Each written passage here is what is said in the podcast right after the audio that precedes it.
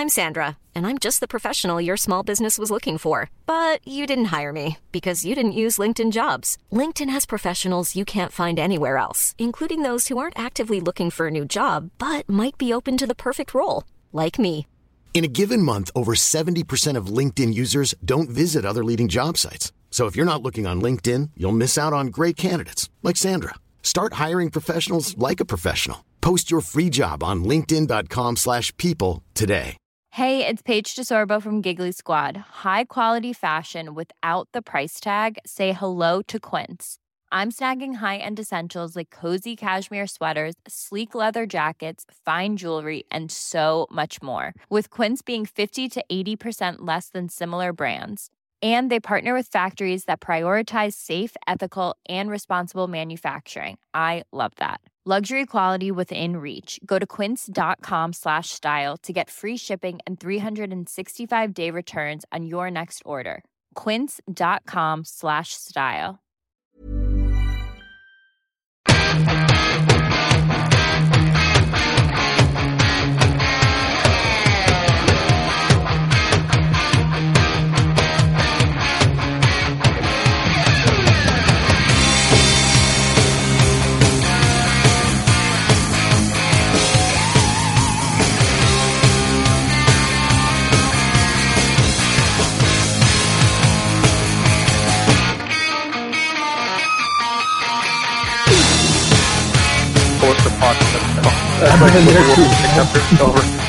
Yeah, that's not good. No, I, I hear you. The Peg is a dump. Reno is a dump.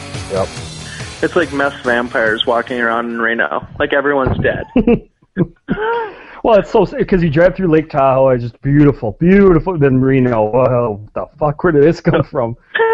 Dude, I landed in Reno and I felt like I was landing on the goddamn moon. Like it was like hot and shitty, and there was this big silver like orb thing. Like, it looked yeah. like a space station. And mm-hmm. then you get there, and everyone is like, it's like a zombie. It's a movie. I, actually, I got kicked out of uh, Harrah's, the casino in Reno. Um, that's that, is this? That, that's actually a pretty somebody? good story too. That'll taint oh. your your viewpoint of a city too. Getting kicked out, you know, not not letting you have fun. Yeah, of a of a casino in Reno. Like, how do you? At what what part of the barrel, at the bottom of the barrel, are you in? When I, it, it's all Mormons. Did you know that? Like the um, the blackjack dealers. Yeah. Huh. And so I I kept bu- busting. I had a, a bit of a streak there, and I I'm like fuck. And oh no. They're like, you, sir, you can't swear. And I'm like, fuck you, I can. I just lost a bunch of money. Deal the cards. Your job's to deal the cards. My job is to, you know, sort of deal with the consequences. We both deal. And she's like, well, so you can't swear anymore. And I'm like, okay, fine. And a couple of times later, she busted again. And I'm like, what the fuck is wrong with you? And she's like, get out of here. Sir, you have to leave. Yeah, I'm like, fine, you're stupid. Huh. Well, I remember my wife, I was there with my wife, and we asked, like, the hotel gal if there was any, you know, fun bars to go to. And it's like we asked her the most incredibly goofy question. She just stared at us like... Like, where are the, where I, are the best brothels? Yeah, like, everyone is dead. Yeah. Uh-huh. yeah everyone is dead here. She had no idea. No, there's nothing. There's no good anything there, so... It is actually, uh, and it's funny because it's like you can play a game like, let's follow the Caesarean scar. Uh, uh, hey, Not Reno. Game. Reno. God, what a fucking horse place. Gary, Indiana, Reno. Um, Bakersfield's probably up there too. I think you're right. Bakersfield's a shithole. Gary, I only drove through. I guess I didn't get, get to... Actually, you know South Bend? You ever been to South Bend? Nope, never been there. No. It's like uh, I puked in the Burger King bathroom on Notre Dame campus one time, but in like outside of that is like the worst place ever. Like it's huh. ghetto. Why? Why can't I picture it as being like, you know, rural cornfields? It's not. It's no. It's Gary. I can't picture that. Huh. It's like tin roof Gary. It's it's just pours. Weird. I, I think of it, I guess I've seen Rudy. That's my only pictures in my head of South Bend, Indiana. It's yeah, just you just sort of shattered my worldview. It's my favorite. Golden Dome. no, no, it's. Uh, I thought the thing, I, I thought it was going to be super nice. Like, I went there uh, a couple times, seen a couple Notre Dame games there, and it's hideous. Like, it is disgusting. There was this homeless oh. guy. Yeah, it was. Uh, it was a weird weekend. I think his name was like Chicken or something. That's what they call him. That's probably what his name was. That's what they call them. Well, and also, just it goes without saying, is all of Western North Dakota. I mean, I don't even I don't even rank that those cities out there. They don't even Western, they're in a whole separate right now, category. Especially. Yeah, Dickinson yeah. and all of those. Yeah, they're Williston. Too shitty to be on the list. They're not distinct enough. They're just general no. quiet shitty. They're just not big enough. I mean, there's small towns that are just small towns, but then there's just shitty small towns, and they have their they've got their share out there. There's well, no nice part. Heads? There's no nice oh, part of Western North Dakota. It's not like, well, yeah, but you saw the bad part of Western. No, I saw the whole damn thing, and uh, it was just all bad. You know what's another shitty place, since we're on the shitty place topic? You guys ever heard of Saint Martin? Smartin? Uh-uh. I don't know. That a, no. Well, it's the Stearns County. It's like the Dixie of oh. Stearns County. And okay. it's like, it, it's pronounced Saint, it's Saint Martin, but people call it Smartin. Because they can't read, and they all have these bird jackets because they play for the amateur baseball team at the Martins, which is so literal, right? And they just have these big, stupid blue bird jackets, and they're all just a bunch of troglodyte idiots, can't read. It's right next to farming. If you're familiar with uh, that town, farming, uh, they do a lot of farming. Sure. Also very literal. On the nose, yep. So are we going to podcast this shit or what? Actually, we started Mark? podcasting about five minutes ago. Oh, oh. Great. I don't right. even know what that means. Too I, to pass I, up, so I just started recording. I don't know. I don't know how it's supposed to feel. This is my first time.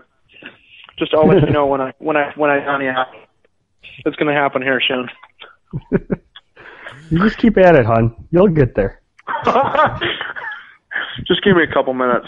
Yeah, give me a couple minutes. Uh, Happens just, to a lot of guys. I'm going to go downstairs and get some Fresca. I'll be fucking right back. All right, welcome to The Sportive. This is episode fifty-eight, which literally did start five and a half minutes ago, so I actually enjoyed that start an awful lot. The voice that you may not recognize is our guest tonight, John Sharkman. So welcome, John. Hey, thank you very much. Should I stop eating popcorn? No, I'd say keep going for the popcorn. This is not what we call a good podcast. I'm almost done. This is... I'm actually drinking Fresca, too. We, we did not get kicked off of iTunes today. Let's put it that way. We are more yeah, of a huh? nobody cares about us kind should of we, Should we be offended a little bit that we like didn't? Because we talk to twins. We talk about them. Yeah, but it, as it turns out, maybe? as it turns out, our one thing that we did right was not using the words Minnesota Twins in our yeah. description. That, that apparently would have gotten us kicked out. Yeah, what it sounded like they wouldn't listen to a bunch of them. It was just the marks and logos and all that sort of stuff. So that we don't market ourselves very well. Finally, finally paid off a little bit. That's good. Yep. Our inadequacies finally paid off. Our poor Although marketing comes through once again. What just happened? Did you? What just happened? Did you just get a new guy? What was that sound? Oh yeah, that sounds to be happening the entire time. That's Stu coming in and out and whatever. So. Oh God! Oh my God! I love when Stu comes in and out. That feels good. Feels right. Oh, my God. We like a Don't notification ding, too. Just in case you didn't know when he was coming in. Notification ding. I like that. Yep. So, uh, the first thing that I think I want to talk to John Sharkman about is because he, quote-unquote, played the game, we have yeah. nobody who's in better position to tell us about the N F L draft starting tomorrow night. Oh, yeah, we should talk about that. Specifically, I think the first question I want to ask is, as someone who played the game and played quarterback. Unlike Rand. Rand did not play the game. Rand did not Rand play the even, game. But John Sharkman you know, played the game. You, of all the people who hasn't played the game, Rand has not played the game the most. Yeah, that's true. Well, he's been under center, but he's never played quarterback. Yeah. He certainly has. That is an excellent way of putting it. So I'm sorry, I don't mean to, I don't mean to interrupt. I just figured it was a gratuitous Rand shot. So no, that just, we're yep. we're always interested in a good gratuitous Rand shot. I think that's an important part of this podcast and always has been. Uh, yeah. My question please, for please you, John, is who who is the top of your quarterback draft board? Let's focus specifically on the quarterbacks right now. uh, the top of my quarterback draft vote is a, a guy by the name of John Manziel. I see. I think uh, I think Manziel is the guy that I would take because, number one, I think he's fucking rad. Um, but number two, he's one of those talents that, however you want to break it apart, and at this point, it's been sliced four thousand different times, and we keep thinking they have the one nugget of information that's going to be the determinant of everything. Uh, but he's a, he's a fucking winner. Like, he goes out and he, if you remember the one, the one game, the Duke game, they were down at halftime when mm-hmm. he basically said, we're, we're not going to fucking lose to Duke.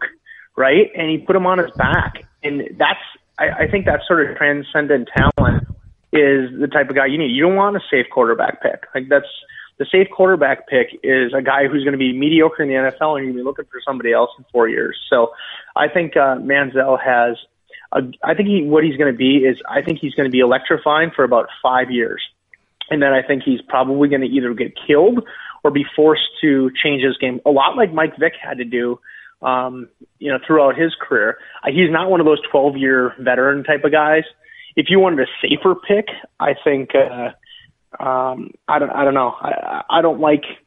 I don't like uh, Bridgewater at all. I think Bortles is just okay. I actually prefer uh, Mettenberger or uh, Jimmy Garoppolo over those two clowns. Okay, let's back up to Bridgewater oh, for a second here. You're not a big fan of Bridgewater. I'd like to hear why. So a couple things. Number one, um, the number one throw that you need to make in the N F L to be successful is uh, the seventeen-yard comeback out, the nineteen to seventeen. And if you look at uh, the biggest stat, I think, uh, when you break down N F L wins and losses, isn't turnovers, because a lot of times that's super random. It's third down efficiency. And if you can convert third downs, you keep the football, you keep your defense off the field, and ultimately that's the biggest predictor of success. I've, I've found it all the time. Third down efficiency is key. And if you can't make the, that throw that you need on the third and seven, the third and ten, um, I don't think he can. So I, I think it's a strength that he didn't have the the sort of um, get on my back type of thing that Johnny Manziel. So everything I like about Manziel, um, the sort of uh, the moxie in that locker room, sort of, you know, I'm just going to fucking take over. He, I just don't see it with Bridgewater, and and now it's to the point where it's obnoxious, though, where people are saying you should follow the second round. That's stupid. But uh, I don't think he's he was the number one consensus pick at one point, and I, I just don't think that. I just don't think he's that guy because he doesn't make that throw. Now, what would you say to the argument? Is that a fair answer? That was actually a legitimate answer. That was a legitimate answer. It's legitimate but unfair, and I, but it, it's both. Would you, yeah, that, that could be. Would you? It's a hot sports take. What would you say to the to someone like me who would say, "But he made that throw in college, didn't he?" No, well, okay, I would say that he made that throw in college against college cornerbacks.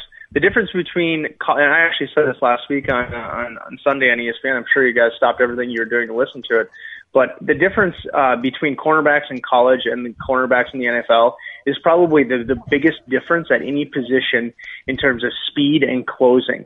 You can get away with it if you're playing, you know, whatever, South Carolina or Coastal Carolina or some sort of directional Carolina.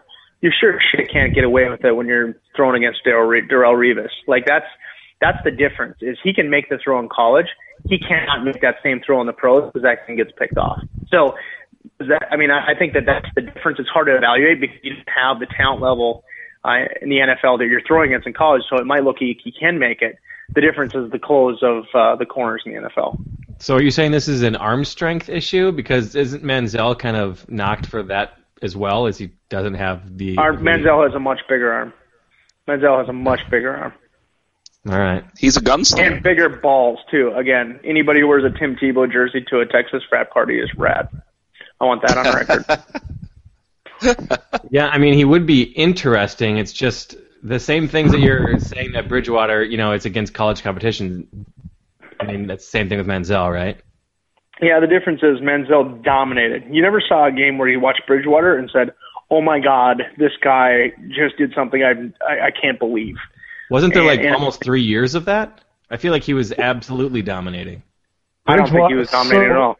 What, last year, before the college season started, I'm a Teddy Bridgewater guy. Let's let's start there. So I'm going to try to defend Ted Bridgewater, and you just you Ted, can tear holes. I like Ted. calling him Ted. He, he and I, yeah, I mean, we talk.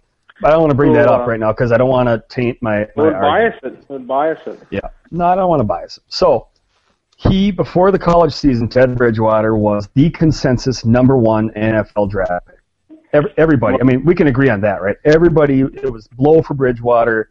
Everybody was saying Ted Bridgewater is going to be the number one draft pick in two thousand fourteen in the N F L. This is before the college season started. Yep. Then he w- he went out. And it's not like he had a mediocre year. You're saying he, you know, that he didn't do much.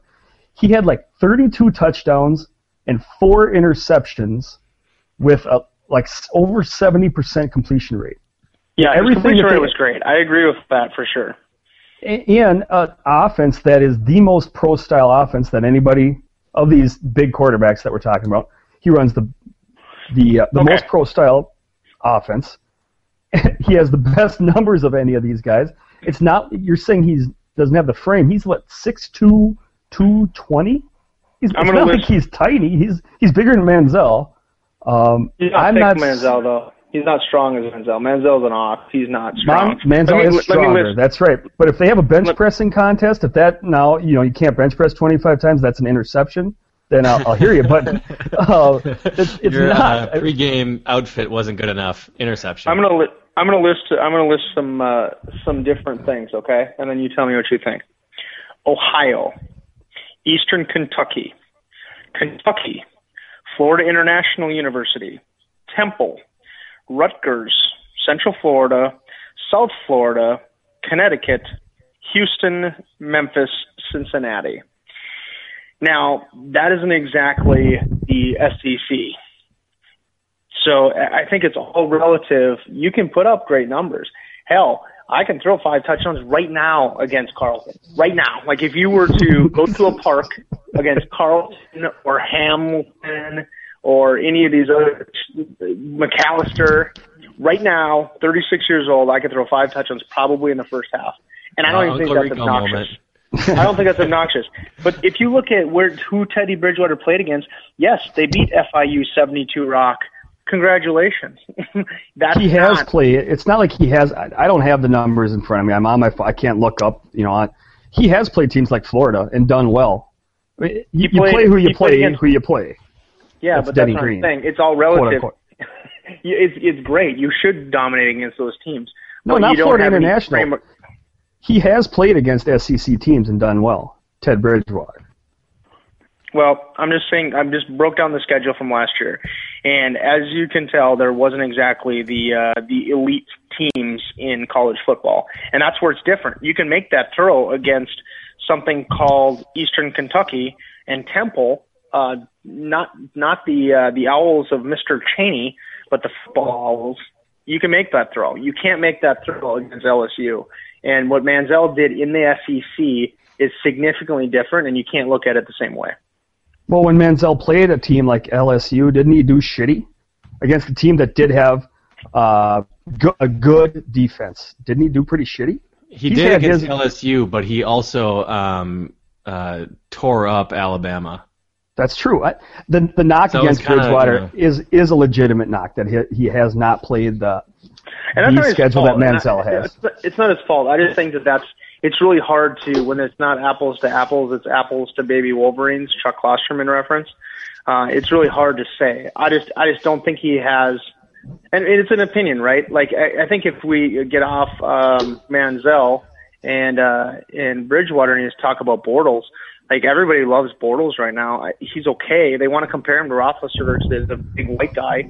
But really, he stares at his receivers, and he has the same thing where he played anybody who was any good. He played, he sucked against. Um, so I, I, think I mean, I think that, yeah. There's guys like and, Mettenberger who I like better, and Garoppolo who I like even better than that. Who, who? I think Jimmy Garoppolo. He's from that, uh, same uh, school. Truth as about truth about cats and dogs. Uma Thurman. No. Yeah, I don't the, know if it, the sidekick in Reality Bites. I would actually like it if there? we took. Jimmy Garoppolo, because we could just call him Janine Garofalo and be done with it. I think that we would. I think we'd have to. It'd be the, in the nineties again. But, but he well, played, the he's going to go in the second round. Yeah, he's yeah, like... No, no, totally. He, he's going to go in the second round or third round, whereas he was never mentioned as a number one. So I don't know. It's a tough crapshoot. The difference is there's no elite, no-brainer quarterback this year. So I pick Manziel because he has the best upside. That said, I'd be happy if they don't take a freaking quarterback, and if some defender is there that they can take. Khalil Mack's not going to be there. Clowney's obviously not going to be there. Um, you know, some of the guys they want. I think today Justin Gilbert was mentioned. That's not that's not going to happen. Uh, I would rather them take a defender in the first round, but shit, if Manziel is there, they have to take him. So if you don't, if they can't get Manziel, you would be more happy with one of these defenders over old, yes. old Ted Bridgie or uh, Bork Bladels? Yeah, I would. I mean, That's, I think that you is have, a legitimate have, hot sports take right there. That is it's a hot, really hot sports take. There's it sucks hotter. because it de- it delays your. Uh, it it actually continues to ruin Adrian Peterson's career because it delays and our lives. Four years. We have to watch it. And, I mean, our, our lives will be ruined for an entire it year. It pushes their quarterback one back a year back, but um, I don't know. It's it's just really tough to say with who's there. I just I don't love any guys. I like Manziel because I think he's sweet and he's electrifying, but I also think he's going to get killed in the next five years. I also, I don't even know, you know, one thing about that is they're protecting quarterbacks so much nowadays where it, if you have any sense at all, you should be able to keep yourself safe. Whether he's a new another R G three and just can't handle that, we'll, we'll see. But um, the thing that you said about Bridgewater is that shit doesn't doesn't work in the pros is the exact thing I would say about uh, Manziel. He was so fun to watch, but um, his decision-making um, – that's what kind of scares me a little bit is he may be one of those guys um, that just continues throwing into double double coverage, triple coverage, et cetera, and does not learn that that's not going to work. And I can see him throwing for thirty fucking interceptions his rookie year, you know? Yeah, you know, actually, Brandon, that, that's a really solid take. I actually can see that. That's the difference between the ability to make a throw versus the decision to make a stupid fucking throw. Like, those are two very different things. Yeah. Uh, I, I think he's going to do that once or twice, and he's going to get his face punched in. And I think that, so, I mean, it's easier to to manage to stop doing something stupid than if you're not able to do something else. But it is a really legitimate point that you can't just run back four times and whip it as far as you can in the N F L. That's not that's not a strategy. Not only can you not do that, what what you see him do a lot in the pocket is he'll step forward, not make the pass, and then like do a spinorama, which yeah. he can get away with down there. If he does that against Detroit, the Dominican Sue will grab him by the fucking neck and throw him into the second deck. He will ne- yeah. he, he won't just tackle him. He'll fuck with him like a cat with a mouse. I mean, he will just yeah. he won't tackle him right away. He will he'll, log grab, he'll hammer toss him out of the fucking no, stadium. No, no, no. That is a penalty, though, right? Well, he may get a penalty. It'd be like fifteen yards. Yeah, I mean, that's, I mean, that's fifty. That's like you know, process versus results. There, Clarence. Stu is right. It, it is. It is a penalty. That is. Uh, okay. I love the voice that's of reason. If that's what we're banking on. That's what we're banking on. Process versus results. Everybody, okay? We got to remember that. The law. It's against oh, the fucking law. God almighty. No, I, just to close the book on this Bridgewater thing. If he was the consensus number one before the season, he had already, his competition was his competition. What changed? Everybody knew that before the season started. Then he went out and had a wonderful season, and his stock is shorter. I want to, I want to, I want to follow up on that because I have a similar question. Because he was the consensus number one before the season started. Everybody knew that, but at the end of the season, he was also the consensus number one. yeah, that's right true. Up until he had a pro yeah. day, and he had this pro day, which by all accounts didn't go that well. But this is an event at which he is throwing to, with no defenders there, to guys who are wearing shorts. Why are we treating that like the ultimate indictment of who he is as a quarterback rather than the multiple years of college football that he's played? It just doesn't make any sense to me. John, because I don't what want... the, N F L, the N F L that... coaches are asking him to do exactly what I was talking about. They're asking him to make those throws that in the N F L you have to make, that in college you just don't. And so it, it's the difference between they made him go through a modified pro style, style practice and get that? No, I think it's crazy to hold a factor who's consensus number one before and after the season. And somehow, you know, in the meantime, all this shit happened. But it's like, uh, it's like birds, man. Like some guys like blondes, some guys like, you know, redheaded girls, whatever. Like, him as a, as a foreigner, you have to like what a guy does. And if a bunch of guys don't like that style of play, doesn't matter if everybody thinks he's the best. If they don't want him, they don't want him. Well, doesn't he run?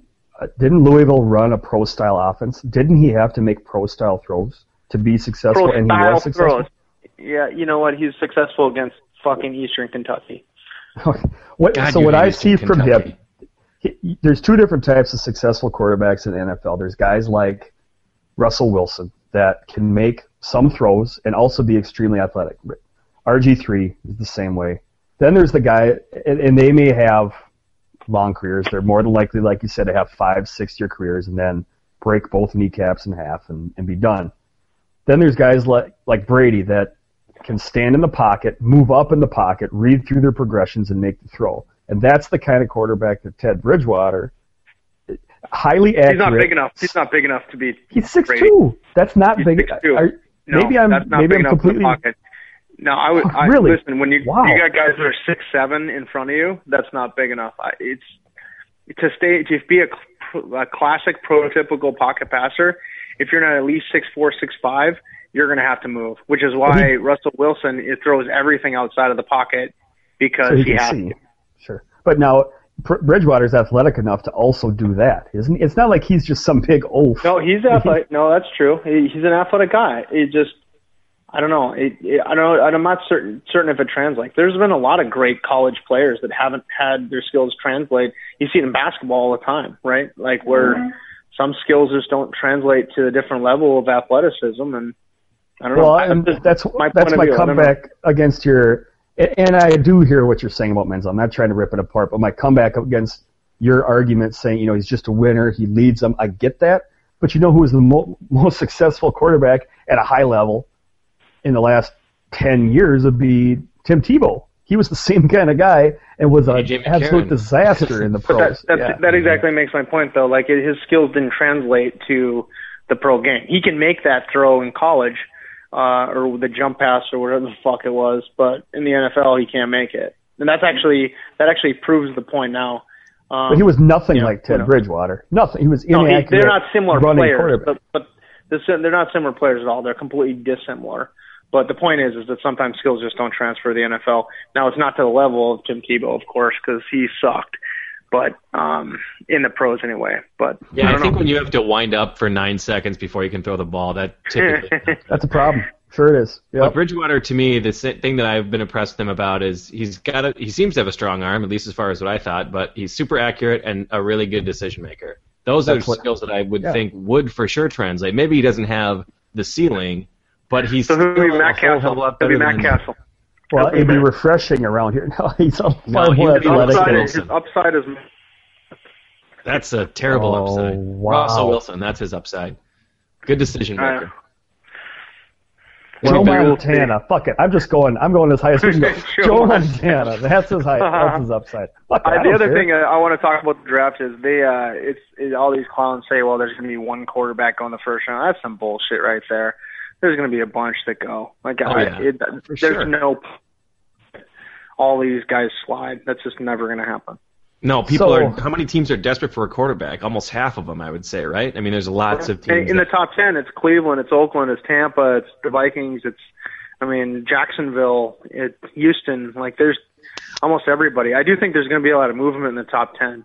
Um, with the problem is nobody wants to pay to move up for clowning, but uh, there could be a lot of movement like four through seven or so, because people are going to want to jump ahead of Cleveland to find out whatever the hell they're going to do.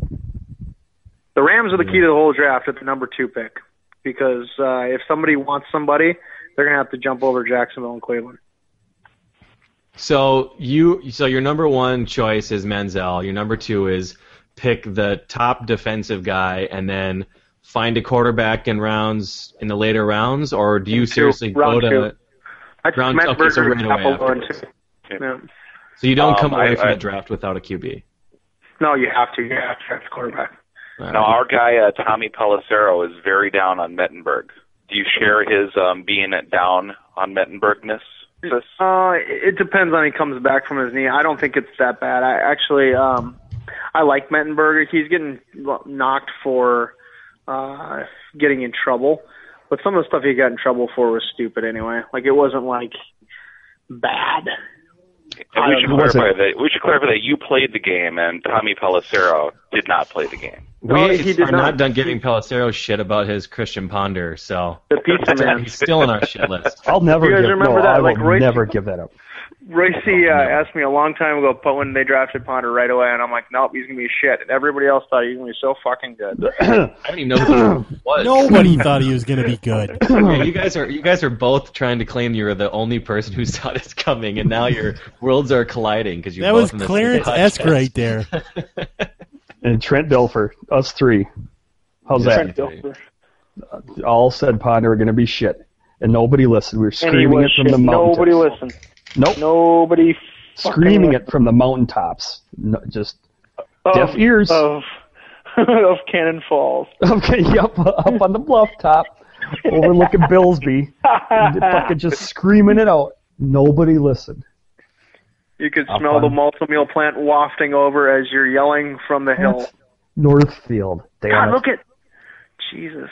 I want to ask so... about um, our guy, Big uh, Bork Bladels, as well, because there is there seems to be what? a decent chance that uh, Bork Bladels will end up as a Viking. So who the fuck uh, is Bork Bladels? Bork Bladels, Blake Bortles? Uh, quarterback, yeah. We call him Bork here. Um, yeah. John, do you have uh, what's your what's your reasoning for not liking that guy? Because he could very well I be a Viking in twenty-four hours. He could be, and he's just going to take a lot of work. He stares down his receivers. He um, his throwing motion screwed. No, I, I think he's got a de- he's got a decent he's got a decent arm. He has an N F L arm. He just he stares everybody down, and plus he didn't really play anybody either. When he did play people, he sucked against them. So he's Tim Tebow. I don't know. That's what I'm saying right he's, now. He's Tim Tebow. I'm trying to think of who I can compare him to. He's he's a he's Ryan Mallett, or he's one of those guys where he's just oh. I don't know. Maybe it's a project. It's tough. I don't know. The, the um, arm strength thing is the thing that always throws me off, because you look at guys like Gabbert, uh, Jamarcus Russell. Yeah, I was just going to say he's Jamarcus Russell. Huge arms. Yeah. Right? That that's be. kind of like their main thing, and you think, well, fuck it. I don't I don't really give a shit about having a big arm if that's what we're talking about. But then on the flip side, it's Christian Ponder, Chad Pennington, these other guys Pennington. who seem to be accurate and they have no arm. You know, it's like it's, it's a that was thing, a wet but bag. it's not the thing. So it's tough. He, Pennington was a wet bag, like a wet grocery bag. That's like the ball would just sort of fly like a wet grocery bag. Yeah, we had to watch that from Ponder for three goddamn seasons. Uh, yeah. He was bad. And they he still really got him around. They got and now Spillman won't trade him because we'd only have one quarterback left. Go, fine. Only dress two anyways. Okay, so now that we know what you want to have happen, do you want to make a prediction on who the Vikings will have in twenty-four hours, Mister Sharkman? Yeah, I think they'll have Bortles. All right. Know. Okay, I think they'll have Bortles. Sense. I really hope they pick a fucking defender, though. I really, I really hope they pick a defender. God, that is so, a scalding hot take. The ideal. My microphone's on fire. Just listening, just the sound coming through it. Okay. The, the Let's go around the circle what? here. Let's go around the circle, Brandon. Who do you think the Vikings? Oh yeah, pick? Let's go around the circle. Um, I think that they will probably end up with uh Puff, Bork Puff, as well. Yeah. All right, another vote for Bork, Stu. Um, I think they'll get the who's the kid out of U S C? Mark Sanchez. yeah, they come the the cornerback out of U S C. That's who they get. Wow! Is that wow. Darquez Denard? Denard, sure. Yeah. Yep, that's it. Yeah, that's how I think they'll get. Darquez. I would be. I'd be thrilled with another cornerback back there. That would be good. A big defensive back. Yep, he's a big yep. in your face at the line. You punch exactly. in the mouth. Yeah, exactly. Our cornerback. Um, like how valuable are cornerbacks, like, le- legitimately? I thought it was really, like, pass rush is the main thing, and you can and you can get by with some... Although, I guess Seattle just sort of proved that wrong, right? Well, no, Seattle, so that's actually an interesting question. So Seattle, remember about, I don't know, six or seven years ago when New England decided to run two tight end sets and basically put two giant wide receivers as their tight ends and sort of changed the way tight ends were used in the N F L? I think what Seattle's doing with their two safeties, getting those two big monster, they're essentially linebackers, Uh, but having those two big safeties come up to the line of scrimmage, uh, their corners don't have to be as good then, because you have the linebacker or the safeties to come up and make plays, and linebackers are more free to move around. I think the new in vogue thing is going to have going to be safeties. I think, and whereas normally safety, that position's been sort of an afterthought, like who gives a shit. But um, I mean, you saw the impact that Harrison Smith had last year. I mean, he was he was fantastic when he was healthy, and, and I think. I honestly think safety is the next position that's going to be sort of in the evolution of the way uh, defenses try to attack these multiple facet passing games. Because everybody it has to be in the nickel or dime right now, so you need that many corners. If you have a safety, at least uh, you know it helps you stem the tide. Yeah, typically safety is code for failed cornerback, right? Or yeah, a, it's right. like a, a guard is a failed left tackle slow. And a reliever is a failed starter in baseball. So, mm-hmm. yeah. Eric Berry got drafted, I remember, in their first round, and by the Chiefs, and everybody made fun of drafting a safety in the first round. Like, you fucking idiots. Grab one of your well, shitty cornerbacks. He's your best safety now. Yeah, lineback, outside linebackers yeah. are changing to and uh, to be like defensive end hybrids, and the safety position's changing. So, hell, if they got a, a big-time safety or a corner, that'd be fantastic. But they really need a frigging linebacker. That's the, the major issue. No shit. Man, that, those guys are tough to watch. They're so active and they're always around. And when you have a bad linebacking core, it's so obvious and painful. Just slow. Mm-hmm. All right. Who else do we have to have? Uh, is it Clarence? Yep. Clarence, Clarence, go. Who will the Vikings I, end up with? Who will they end up with? So I have who I will think they? they should, but who they will is uh, they'll draft, because I think that Spielman is incompetent. He will draft and evil. that and evil and evil. Uh, that he wears mom jeans. Tackle. That Pitt, uh, Donald, because they're going to draft for line depth at eight. Well, that means when they, they have, what, when they have one they of the worst line depth. They're going to draft for line point. depth at, when they have one of the worst defenses in fucking N F L history, and they're going to draft for defensive tackle depth, and then they are going to draft like a quarterback in like the fourth or fifth round, so that Spielman can buy himself four to five more years of completely destroying this franchise, and I, maybe he'll like not tighten all the rivets in the stadium, and that'll collapse. And uh, I mean, he'll have a role in just completely turning this team into the hey. biggest disaster in history of professional sports. Can I do a yeah. little non sequitur? So remember when the Metrodome collapsed from all the snow and all that shit? Yeah. So the night before, I was in the Metrodome. In Metrodome.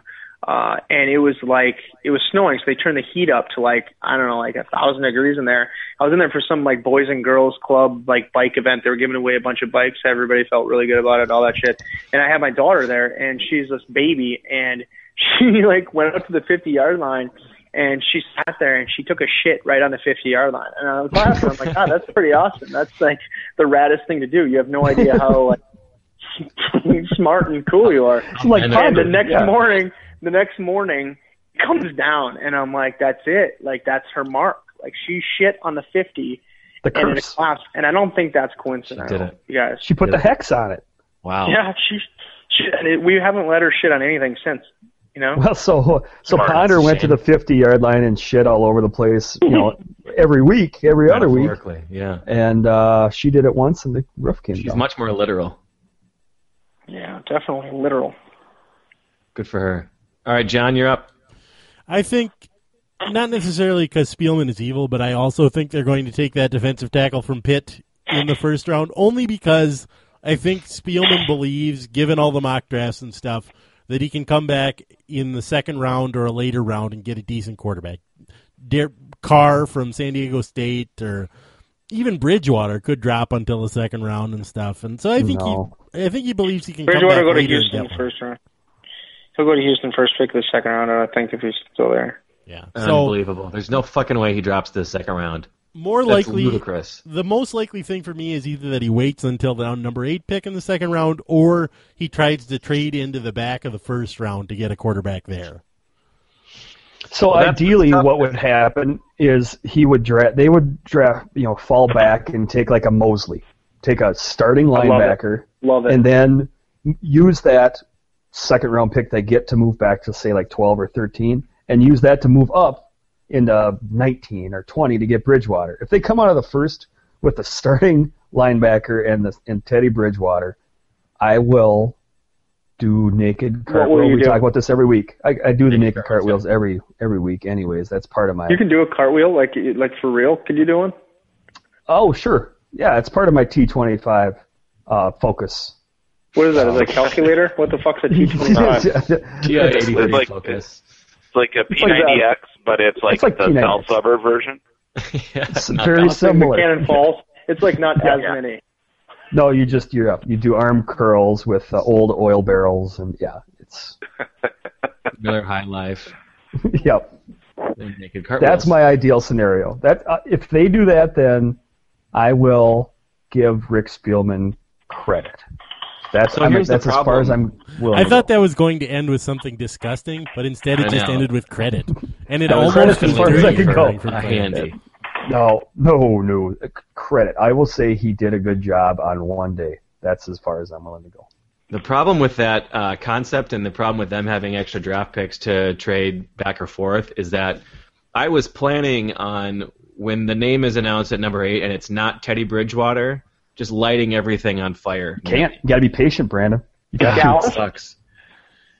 Yeah, the whole the whole city of Dallas. I was going to burn it to the ground. Wow. Now, yeah. If if somebody picks Teddy Bridgewater I when they could have taken yeah. him, burn it. Then all I down. burn it. Okay, burn, so I'll... burn the Wiener Building. Burn. Uh, I don't know. Everything in Dallas. Burn the whole. Oh, you're going to be in no, town. That's, that's all of Dallas. It's it's my house and the Wiener Building.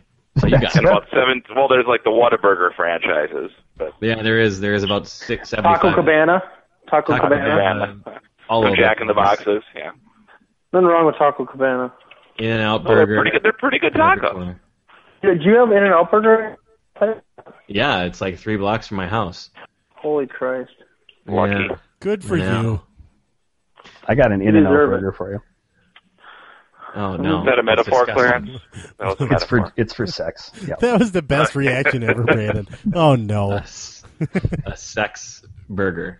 In and Out. See, In and Out. It's a Mettenberger. I get it. Gotcha. Gotcha. All right. I, gotcha. I want to move on to the reason that John agreed to be on the podcast in the first place was that he needed a chance to rebut our Big Lebowski criticisms. 'Cause yeah, what the fuck? According to Mister Sharkman, the Big Lebowski is the finest piece of American cinema ever committed to film and or shown to an audience.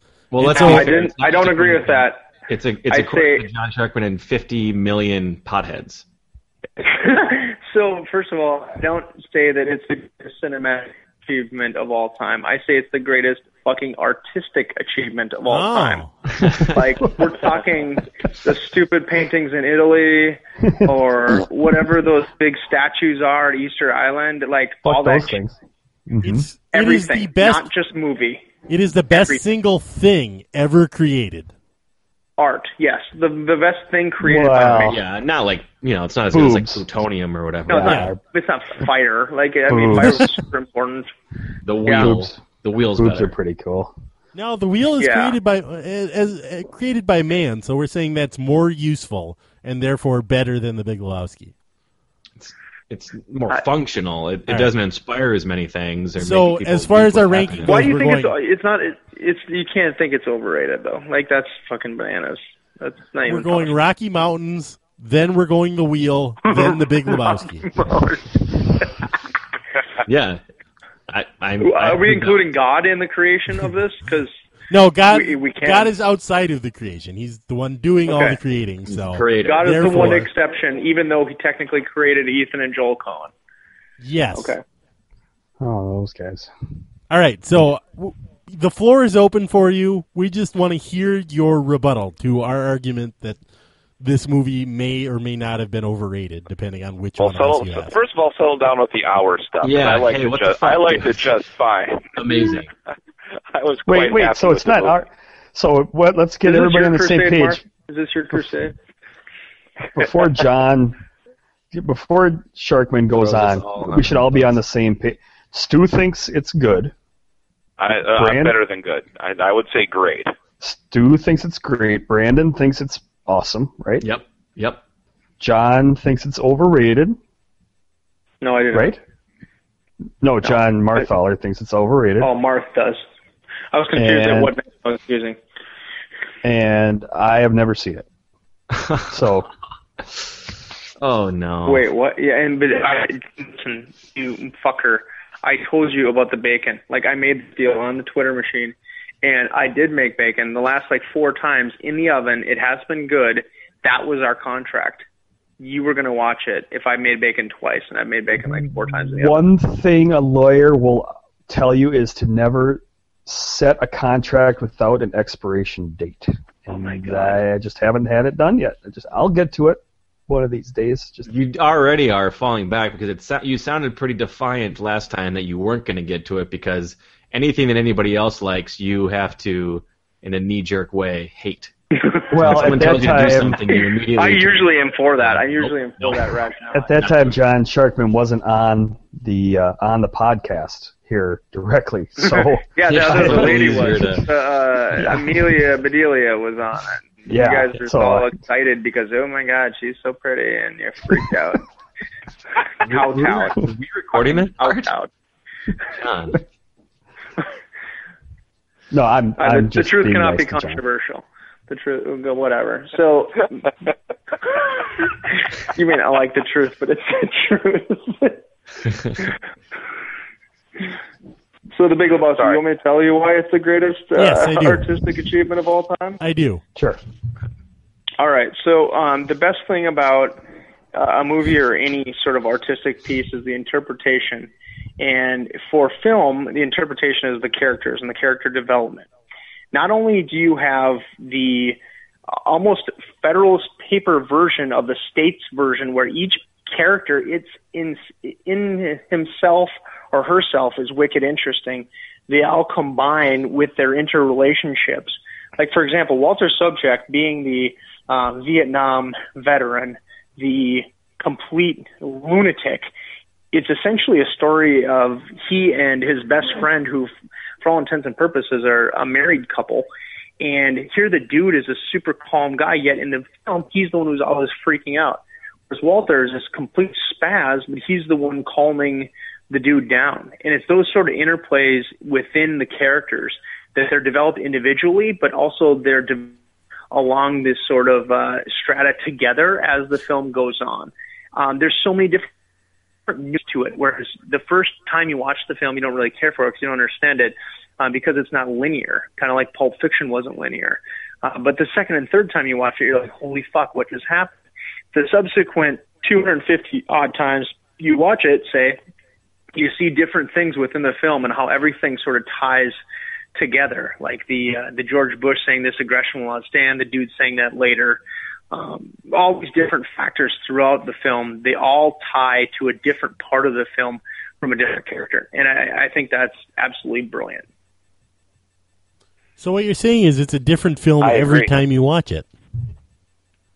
Somewhat, because you notice different things each time, and you notice different connections uh, in the story. Like the, the, the plot is, is, is stupid. It's noir, um, but the whole plot is pointless. Yet everything in it is extremely purposeful. Like, and in the characters themselves, John Turturro, who's in the film for what, five, six minutes, is absolutely spellbinding as the Jesus, right? Like, that's memorable. That's a character that you can't get out of your head. It's disgusting. Um, Philip Seymour Philip Hoffman. Seymour Hoffman, like Brandt. Brandt. Oh my God. Brilliant. Like, it was a sick, I mean, we're, and people, you can't just get lost in Sobchak, which is the greatest character play um of all time, but um it is true, not right? just the main yeah. not the main characters, like even down to the bit characters. Knox Harrington, the video artist with the cleft asshole, like the, the characters are super bizarre, and I just love how uh how inane they are, but it all it all just seems to work, and it describes California. Like that's that there's a lot of people exactly like that. That's the other thing, is this is based on actual shit that happened from a couple different guys, which I, I think is also fascinating. I think that the so what, plot is for sure the least important part of the movie, but it's still pretty awesome, and it's still better than ninety percent of other stories. And if you're looking for, yeah, like some insane character development, this is the best. And if you're looking for... There's never been a faster or easier way to start your weight loss journey than with PlushCare. PlushCare accepts most insurance plans and gives you online access to board-certified physicians who can prescribe F D A-approved weight loss medications like Wegovy and Zepbound for those who qualify. Take charge of your health and speak with a board-certified physician about a weight loss plan that's right for you. Get started today at plushcare.com slash weight loss. That's plushcare.com slash weight loss. plushcare.com slash weight loss. Hiring for your small business? If you're not looking for professionals on LinkedIn, you're looking in the wrong place. That's like looking for your car keys in a fish tank. LinkedIn helps you hire professionals you can't find anywhere else, even those who aren't actively searching for a new job but might be open to the perfect role. In a given month, over seventy percent of LinkedIn users don't even visit other leading job sites. So start looking in the right place. With LinkedIn, you can hire professionals like a professional. Post your free job on linkedin.com slash people today. Some funny one-liners. It's also one of the best. Like, it's got something for everybody. And it seems like it's pretty movie, stupid, yeah. And it's also incredibly smart. It's for both types of people. You see, yeah, Jackie Treehorn. Like, how good is Jackie Treehorn at the party, at the fucking garden party? The police chief, get the fuck out of Malibu. Like, that's a brilliant line. God, it's good. It's really good. It's like women, man. It's really, really good. Yeah, I just hate the fucking Eagles, man. Like, how many times, I would say conservatively twenty-five percent of the words that come out of my mouth are direct Big Lebowski references. And if you weren't, if you weren't like interested, and in, if we weren't like recording right now and trying to be somewhat entertaining, and we just felt like quoting back and forth, we would go on for, we would just do the whole movie, right? We would just monologue the entire, yeah, from beginning totally. to end. And we would all laugh each time. Like, that's the beauty, and, and that's the, the beauty of uh, getting into the male relationship. We don't actually want to fucking talk about anything. We would prefer just to say movie quotes back and forth and laugh. Yeah, like, you get it. You get I, how many times have people asked me, like, well, did uh, tell me, did they get engaged or they have a baby? I'm like, oh, fuck, I forgot to ask. It's like, what the hell did you talk about? I'm like, well, we just went, did the Lebowski quotes back and forth and talked about sports. What the fuck did you talk about? I don't know. I mean, that's that's sort of the, the tie that binds, man. I just don't find so, anything bad with that. I, what's the negative? What's Let the, me ask you this, Chuck. I, I do enjoy the Coen Brothers. I think that they are uh, – I do. They. Uh, you hated Fargo. They're. Let's let's set that aside. For well, let's set that aside. They're I wonderful like storytellers. Oh snap! Well, let's get there. I want to go there, but first I want to ask you this question: the Coen Brothers are wonderful storytellers. I love heavy dialogue movies, clever dialogue movies. So I do think I would like this movie. I just, I've never seen it. I'll get to it someday. I, I You're going to fill your belly button full of, of warmth. It's going to be just juicy because you're going to love this so much. You're going to be actually upset at the rest of your life that you haven't watched it. My question is, what other Coen Brothers movie, or even non-Coen Brothers, but I'm thinking it's going to compare to one of theirs, what movie would cl- most closely compares uh, to The Big Lebowski? Give me something, because I've seen pretty much all the other ones. I just haven't seen this one. What? It's, give me some point of reference. It's hard to say because once you made something perfect, I would say it's a much, much, much better Burn After Reading. Because I was going to say have, a darker Raising Arizona. Yeah, a darker, yep. Exactly. One of those two, because you have the character development in those two films, like Brad Pitt's character in Burn After Reading or um, Malkovich. Like, Malkovich is, how fucking bananas is he in that movie? And that's the, the sort of level that, of, of character. Honestly, that might be Brad Pitt's best movie. He is so good in that movie. So good. He is so dumb and so good in that movie. It's stunning. Brilliant. He's brilliant. He chewing gum. Brad Pitt chewing gum. Like, it's fucking awesome. And that's the thing about the the, the Big Lebowski. The stuff's funny, but it's so dark. It's not like a, you're laughing out loud. It's just really darkly funny. I laugh and out I just, loud most of the time. I'm still yeah, furious that John Goodman was not nominated for an Oscar for Best Supporting Actor for that role. I think furious. If they did it over again, they would. I honestly yeah. cannot think of a character I love more in any movie than Walter Sobchak. He's so good. You know, like, he's number one, number one best movie character of all time. And I, I looked this up. He was he's actually based on a real person. He is. No, I read the John, book. So John Milius, I believe. Yeah. He's like a, a screenwriter. He wrote the screenplay for Die Hard, which is like, you know, that's Hall of Fame material right there to begin with. Yeah. And and then and then they base Walter Sobchak on him. So, I mean, obviously. Yeah, I, think, I, think, I think he wrote Red Dawn, too, which is, I mean, that's just. What? Really? The guy. Yeah, seriously. Red Dawn awesome. And Die Hard. Same okay. guy. No. Which is shit. Which is so, better. Yeah, they, they based it on that guy, and then they based yeah. the, some of the stories on this other guy. Like the the homework is this is this your fucking homeless Larry? Like, you might want to look out that window. This is what happens if you find a stranger in the Alps. All right, question for you guys: which is a better God. story? The guy Walter Sobchak being based on the guy who wrote Die Hard, or Chris Farley's portrayal of Matt Foley, motivational speaker, being bo- based on his high school football coach, who was Joel Maturi. Maturi. I mean, I, I don't, but that he's Joel Maturi just because of my hatred of Joel Maturi, and then to find out that that's him was one of the greatest days of my life. It, it was, it, it was transformational. It, it was everything in my life has been. Before that moment and after that moment. It was remarkable to me. When I was like, yeah, okay, no, I see kind of what you're saying, but that's bullshit. That's that's a good one. I think Rand is the one that told me about that. I'm like, fuck you. There's no one. So seriously, look it up. Too, it's too good. It's too good. Don't fuck with oh. me like that. Yeah, yeah. Dude, Jay Jay-Z's in Oklahoma City right now. Like, how weird is that? That's... Why? Why? He's watching he the sports series? game. So what do you do? My question with like cities like Oklahoma City or guys who play in Salt Lake City, what Jay-Z can do whatever he wants. Obviously, he has billions of dollars. Where does he go afterwards? Like, is there any place that he's going to have fun he at? He doesn't go. He goes. Gets in his plane and he immediately gets in his plane. Okay. Yeah. But the players. Yeah, that's, that's what I would do. Like, where does K D that's... go tonight? He's got. What do they just go to like Ruth's Chris and just go? Wow, this is bullshit. Uh, you know? Maybe. Yeah, I LeBron would, goes to Prime one twelve afterward after games in Miami, but I think he has a few more options. Yeah, yeah, a few more dining options than old O K C or Salt Lake City. I would guess that Kevin Durant, because your money goes a lot further in Oklahoma City, built just the biggest, the biggest fucking house in the universe. He doesn't go out; he goes to his house, and it's just incredible in there. And he's got a and, private chef who has the best steaks of all time. And exactly right. Yeah, yeah.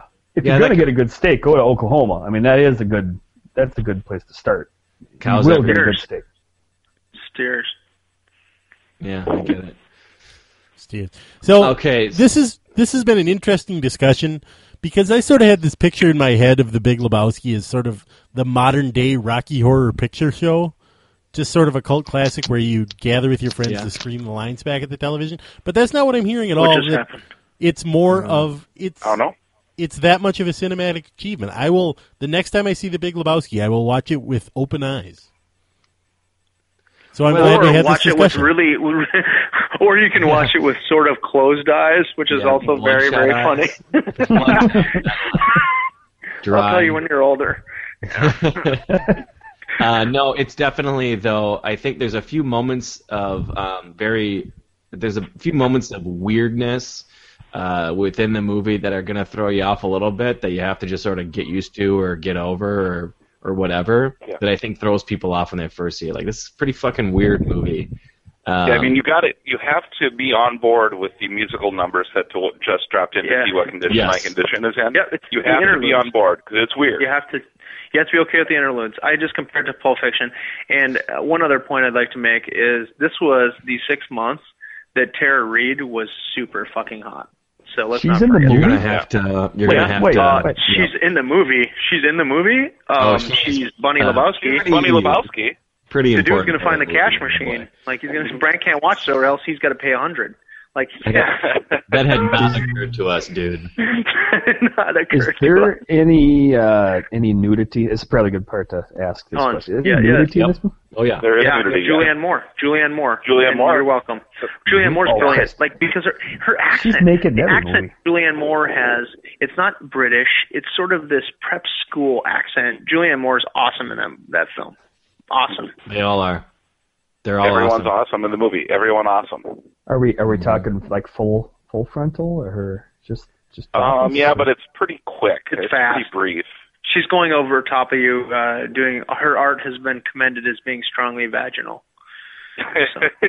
I mean, if, there's other places to find more full frontal nudity if you're interested. It's called well, the internet. For her, yeah, too. I mean, that yeah. she gets... Yeah. Oh, you're trying yeah. to dial in on her, exactly. Okay, no, no sure. I'm just saying, I'm trying to get a sense of the... Of oh, the sure, thing. Walk it back. Walk it back. Huh. Well, I'm bull- I'm making a T-chart here of pluses and minuses to see the movie. And dude, Flea is in the movie. Flea is in the movie. From the Red Hot Chili Peppers. Like the guy with the wiener, the sock on the yes. on the wiener. Mm-hmm. Flea plays a Why? German in the movie. Yeah. They're the Flea What happens next? He fixes the cable. Yeah, Fle- Flea is one of the Germans. Flea was also in Back to the Future, wasn't he? Flea's been in a lot of things. What? Oh, he wasn't. That can't be true. That's got to be true. Otherwise, why would you bring it up? But he was not in Back to the Future. Yeah, I don't. That's maybe one of the sequels. He could have been the third one. Ugh, I don't. Uh... the third one. I think yeah. John's already getting a start on that smoking to watch The Big Lebowski. Yeah, he's getting ready. He's going to do it tonight. I would be very jealous, though, if you seriously decided to smoke some weed immediately and watch The Big Lebowski tonight. I got to work. My. Yeah, I get it. No, I get he it. was in The Big um, Lebowski. He was the guy who raced Marty McFly in the truck race at the end. Or not in oh, Big Lebowski, mean, okay. in Back to the Future. Right. Wow. What's Good happening, goal. McFly? Nice ride. That was Flea. That's amazing. That's the amazing first one? That you know that. That's the third one, isn't it? No, he's that could be. He's in number two and number three. He's Needles. Okay, neither one of those two count. Yeah. Neither one of those two count. What are you talking about? I'm tired of this bullshit. I haven't seen. I regret bringing Flea up. Are they good? I regret bringing it up. Uh, Flea. Yeah. Whoops. Let's um, get back to the Tara Reid era. Um, yeah, she had she had a, she had a couple moments there, man. Six months. Was six was months. This before the the before. job? Before before before. I think you can just say was this, uh, and we know exactly what you're talking about. Got it. Okay, I'll just, I could have stopped. Had, it. She had uh, full years of hotness because she was in American Pie, I know. and that was sure. like a few years after Lebowski. That I was. Two or three years after. Yeah, but I didn't buy her in American Pie, though. I think she was okay, but in Big Lebowski, it was the episode. It was, you know what? Sometimes you just can't recreate those times, you guys.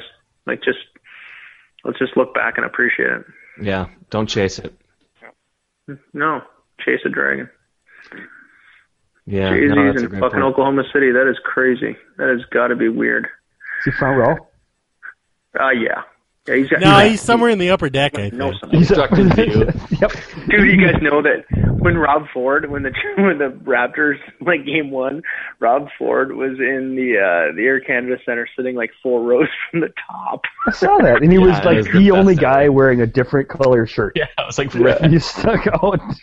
And he's huge, and so he looks like Grimace sitting up on top, like.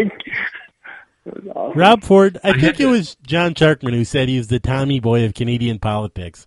And keeping that in mind has made the whole thing way funnier. Yeah, it is. It's. I see his brother all the time. I saw his brother gassed the other night at uh, Jack Astor's. Like it's it's crazy. It's a small town. It's a very small six and a half million person town. And now he's I had in... a hard time believing that this, he's a. I still think that this is just a very, very, very good parody. Of, well, he's in uh, he, he's in Spinge right now, right? I mean, he's not. He's yeah, off. He went to rehab, but I don't yeah, think he after... did. Like, if you heard him talking about it, he's not in rehab at all. He's fucking with us. He's well, yeah, I don't think he, he well, he won't say where he is. So, and when when you say that rehab's amazing and super fun and interesting, like you're not in rehab. That's not that's not what rehab. He didn't is. say that, did he? You know what he said today? He compared it to, he's like, it was like going to Washington Redskins training camp when I was a kid. What?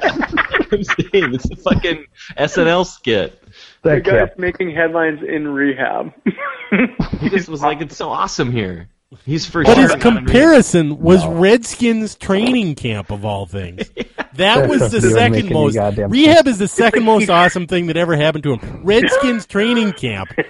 Is the first because he, he saw Mark Sherliff there it's without awesome. his helmet you know on. Was, we were planning on going down to the city because he takes pictures with everybody. So we, I was going to get the family all together and wear like all matching jean outfits and take a Christmas photo with them. But then he had to go to the well, he's at Redskins training camp or wherever the hell he is. He's, like if he was a uh, if it was just quotes of things that he said on just like a random Twitter account. you would it would get like a billion followers right away. People have so much fun with it, but then immediately everybody would unfollow because like it's too over the top, it's too obvious. There's no way this is a real person. Yeah, and, and yet I so think he exists. So he is the horse ebooks of politics. Yes, yes, that's exactly what he is. And uh, there's a there's a legitimate chance that he's at Hazelden, right? I mean, that's a big time place where a lot of big time people go. But it's a chance. I think he's in Chicago. I think somebody said Illinois. But dude, he's at his house smoking crack. There's no. Yeah, they were also some somebody also claimed to see him at Tim Hortons today, and his brother came out and said, "No, that was me." Jesus Christ, you guys up there! I, I don't, I can't keep track of you guys up there. I mean, getting up for crack. There's no way that's fun. Getting up for crack is no. not. My favorite no. part of the uh, the when the story broke last week uh, was that there was an there was like an analysis of the story, and I think one of the Toronto papers was, and the headline was "Second Crack Video Might Impact Re-Election Chances." Jesus. Let's not go too far. This might. We don't know for sure. Well, no, I mean, this might uh, chance. There's what is the opposite of tabloid journalism? That's what that yeah. is. It just shows how much the uh, there's the socioeconomic divide is in Toronto, and how much like the working class hates all the rich lefties. Like that's what it totally is. Is that was my going to be my question? Is it, it? It may be too obvious a question, but who is his opposition? How how bad are they? That his opposition can't even put a dent in him. Yeah, well, his opposition is uh, like I, I don't know how to describe this. Um, my I, my we uh, my tax rate I think is just over fifty percent, and as for the um, sales tax, that's thirteen percent, and she wants to raise them further. So, um, Bill, who's a plumber, isn't exactly a big fan of the opposition. And couldn't care less if the other guy rips a lot of crack. Like that's exactly what it is. It all, it's money. It's totally money, and you have to pay so for healthcare and infrastructure and everything else. So Bob Ford could do lines at center ice uh, of a trial, a Maple Leafs game. Doesn't matter. He didn't give a shit. Keep my taxes as low as possible, and that's do whatever totally what it is. Well, isn't there the someone who also wants low taxes that could be? No. That maybe doesn't is, smoke is crack. Is he the only person in the whole country that wants low taxes, and that's why that he's... Can't, that seems that can't be it. It's got to be a that couple more. Much... Really? He's the guy he's the that's figured it out. He just well, there's three... and everybody else is scratching their head like, we can't fucking, I don't know. This guy does it. I do not know how he says it. It's a mystery. Like you know, I could support lower taxes. Nope, that's not it. That's not what we're going for here. Day, I also think the same thing and don't do crack. That's way too difficult for me. It's just you gotta understand how it looks to us down here. It just doesn't. You, you got seven million people there. There's not one that can just no. think how he thinks, except for the crack part. There's there Why isn't would you one want person. That? I don't no. care. I think he's great. Yeah, like, knock yourself out. Yeah, I guess my um, only requirements as an American is someone who makes me giggle. Yeah, well, he definitely does. There's a and couple people even... running against him. Like there's uh, there's one guy who's super boring, and everyone hates people who are boring. And there's another lady who's the head of like the transit commission, like the subways, and yeah, everyone's pissed about that too. So it's like, and then you have the other okay, lady. Who, I'll take the crackhead. I'll take. Give the away crackhead. All your money. Yeah, that's what you're left with. Like. So, so he really is. Not just, like he's uh, he's the he's Jesse somebody, the Body right? Ventura of Canadian politics. He's not good, but at least he's not Skip Humphrey. yeah, yeah, that must be it. Man, it's amazing. It's fascinating. It really is. But I still have to pay forty-six dollars a case for Coors Light. So um, you have to pay what now? Shit, forty-six bucks a case for Coors Light. How that's is that possible? That's the cheapest. Uh, a case of like Corona or something. So, yeah. How much is Corona? Uh, sixties or seventies. No. Important. No what about NAFTA? What the fuck? I thought we were supposed to like funnel that shit from that Corona up from Mexico right to Toronto. That should be you cheap as shit. You got to pay for uh, my magic yeah, health card for it. Yeah. How is there oh, not? How is there not a major smuggling ring that just smuggles cheap beer across the border one way and prescription drugs back the pills. Other way? Yep, we'll trade you pills for beer. Even up, done, done, and done. That's got to be so common. Can you imagine? It's yeah. I, I don't Not know. even for like, like fuck ups, for just like regular old college kids. Well, you don't end up buying like.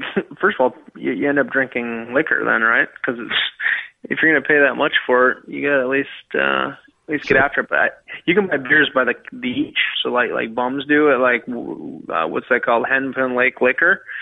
Like that's where mo- that's how most of beer is sold, is by the each. And so you buy like a few Tigers and a few Coronas and whatever, whatever. Huh. So. But even a, pint of pub, even a pint, a pint of pub is eight to ten bucks. So, are you allowed to bring beer into Canada? Yeah, you can bring. Uh, if you stay overnight in the U S, you can bring back a case or one bottle. So anybody. What if you're comes an American citizen? Bottle. Right. That doesn't matter. So if I, coming from America, I can bring a case of beer into Canada. One case, yeah. One case, and I can only four bottles. So. Is that a case per uh, per person, person of per drinking person. age? Like your Correct. kids, you, you've got your kids, so does each Claire kid get to get a case them, too? So. Yeah, no, so I can bring seven just, cases. Just over nineteen-year-olds. Oh, fuck. I'm try- I'm yeah. always trying to find a way to scam the system. It's huh. pretty intense, man. It's pretty intense. That's why when I come back down to Minneapolis, I just lose my goddamn mind, right? I won't blame like, you. I'll buy drinks for everybody. Here we go. Because for the price of one drink, you can like buy I'm the whole bar around. European country. Like, I'll take everything. You're just like a soldier returning from war. Yeah, it's a lot like that. Man, Canada is weird. it's it, It's interesting, but it's a hell of a lot of fun, too. I kind of thought Canada was cool right up until this conversation. Well, they have such a reputation for drinking beer, and then you find out that it's that expensive. Uh, do they still drink a lot of beer? And they How did the McKenzie brothers ever make it work? Uh, well, it's all relative, right? Wages are higher too, but I, it's still. I mean, you know how much you want? You want your heads to explode? Do you know how much uh, shredded cheese costs? Like a bag of shredded cheese? Oh, Four dollars, twelve cents. No, so it costs two dollars and fifty cents in America. Two dollars and fifty cents. Two fifty. Two fifty. For an eight ounce pack. In Canada, Canada, you got to be rich to have tacos. It costs eight dollars and fifty cents for no. a bag of shredded cheese. No, yeah. no. How yeah. much does a pizza cost? Like just a large uh, pizza. Well, that's the other thing. You can't have like fake cheese on pizza, so it tastes different. Whatever. But eight fifty is how much you can get uh, shredded cheese. So most people get block cheese and shred it. Because oh smart, smart. That's not. Wait, that's not even my milk America. In bags, milk in bags is six bucks a, a gallon. What do you do to your cows bags. up there? What? Why are people do so interested I, I in do, dairy? I, I want that on the record. I do nothing to the cows up there.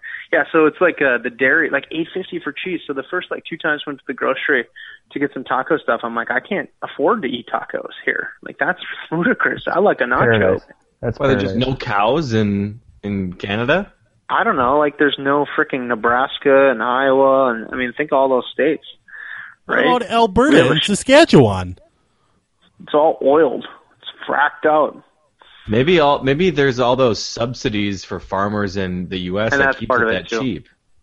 Yeah, that's you can lower down here. Be that cheap? No, no, that ain't it. This is is this one well, of the first times part of you guys talked economics? Subsidies. Is this the first time you guys have talked farm economics on The Sportive in episode fifty-eight? I think it. overall our podcast is about farm economics. If you take the long view, it's all just one long story about farm economics. But I this is the first time we talk specifics. Farm economics. Well, God bless it. Wow, I am just, I'm so if stunned. You guys going to send me some tacos, that'd be great. Like, that's why whenever I see a tweet from Taco John's, I lose my shit. I'm just like, oh my God, I would, I would love a Taco John's taco, but I can't afford to put one together. What about fast food tacos? Do you, do you get after those? They don't have any. They don't have like the, I can get, um, freaking Bangladeshi food at four in the morning, but I can't get. There's no Mexican restaurant. Like it's Paradise. super multicultural. You can get like any kind of food in the world except for Mexican food. There's like two Mexican restaurants in the city. It's a shame because tacos are just universally loved. Oh, I love everybody. them. Like at the La Playette on Tuesday Tuesday just nights, like, free tacos. So it's like Ponder. You're the only one. You're the only one who sees the light. The yep. Tacos are bad. We saw it first. Yeah, right. Hmm. NAFTA well, sucks. You can't get Mexican food in Canada, and beer costs a million dollars. Yeah, you it's know the it's the exact opposite shift. Down here, because in Dallas, it's all tacos everywhere, and everything's pretty cheap. Yeah, we're pretty opposite of Dallas, actually. Yeah. That's actually true. Right. Interesting. All right. The power just went out at the Oklahoma City game, so... Yeah, it did. That's actually the... All the upper deck lights are off. That's what a regular Timberwolves game looks like. I used to oh, have upper deck... Except there's uh, people in the stands. Yeah, yeah. But I had upper deck uh, season tickets uh, way back in the day for the Wolves, and they just didn't have the lights on on the upper deck for most games. It was brutal. Yeah, save some cash. Well, yeah, they were winning about twelve... twelve games. Makes it easier to sleep. My wife fell asleep at a Timberwolves game one time in the first half. Mm. God bless her. I don't End of the blame second her. Quarter on a Sunday afternoon, I looked over and she just sound asleep. We've been there for an hour at the at most. Yeah, Sunday well, two p.m. All that Paul Grant couldn't hit, and his athletic ability couldn't keep her couldn't keep her interest. Huh? Uh, that's, what a shocker! That's yeah. I, knock me over. Yeah. Yeah. I didn't expect that to be met with any surprise whatsoever. None. So, John, as the podcast ter- Toronto correspondent, we need you to give us a little bit of a Toronto sports report. Just uh, tell us what's going on and what's happening on the Toronto sports scene. All right, well, I went to Game seven on Sunday, the Raptors game. There was fifteen thousand people inside and fifteen thousand people outside the stadium watching on T V, which is apparently a thing. Um But uh, it was an electric atmosphere. In fact, Pearson Garnett after the game made a point to say, we wish our fans were like that. So Toronto's just so starved for anything. The Leafs have sucked forever.